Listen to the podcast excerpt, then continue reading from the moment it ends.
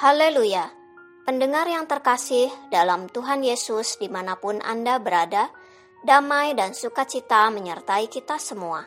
Renungan sauh bagi jiwa yang disajikan Gereja Yesus Sejati berjudul Pelatih yang Terbaik.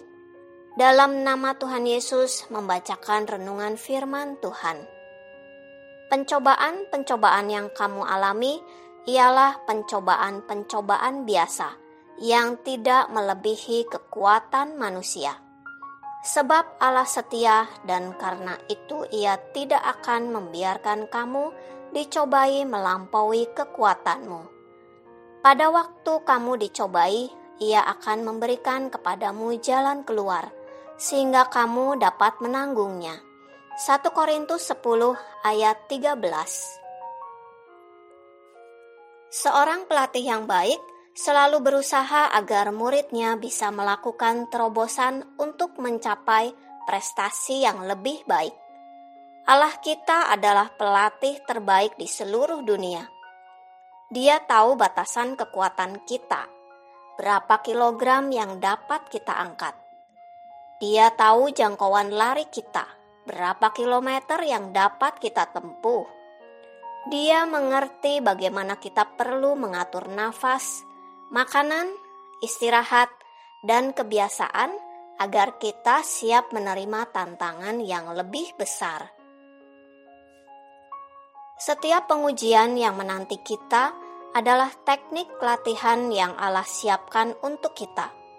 Asalkan kita percaya penuh kepada pelatih paling hebat ini, menyerahkan diri sepenuhnya kepada Dia, maka kita pasti berhasil menjadi laskar Kristus yang siap berperang melawan iblis penguasa udara yang jahat itu.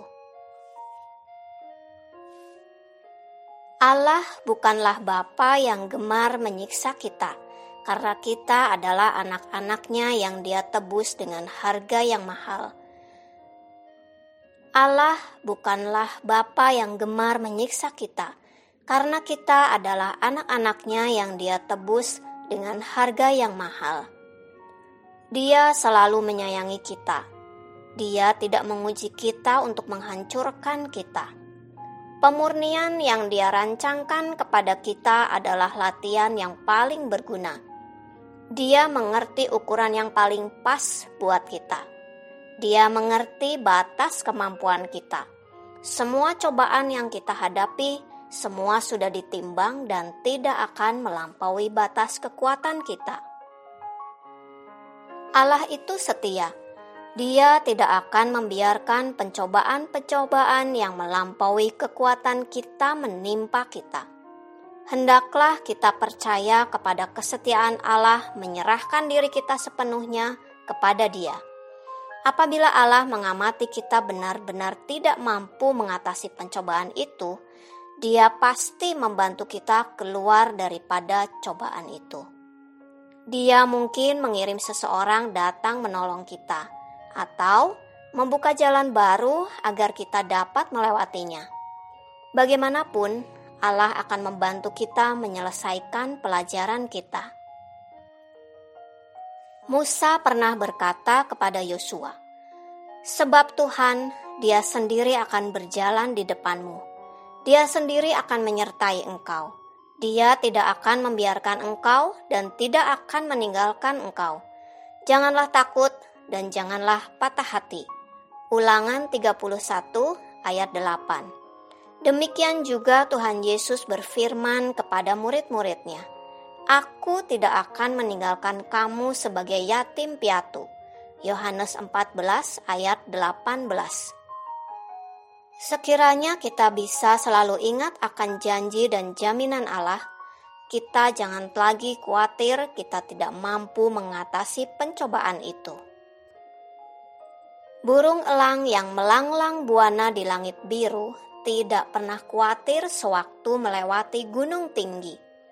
Ikan paus yang mengarungi lautan tidak pernah ragu melewati air yang dalam dan bergelora. Kita adalah manusia ciptaan Allah yang paling mulia dan dilengkapi dengan roh darinya. Bukankah kita jauh lebih berharga dari binatang-binatang itu? Bukankah seharusnya kita lebih mengerti untuk bersandar kepada Allah? Karena itu, marilah kita dengan berani menghadapi semua ujian yang Allah tambahkan kepada hidup kita. Tuhan Yesus menyertai kita semua. Amin.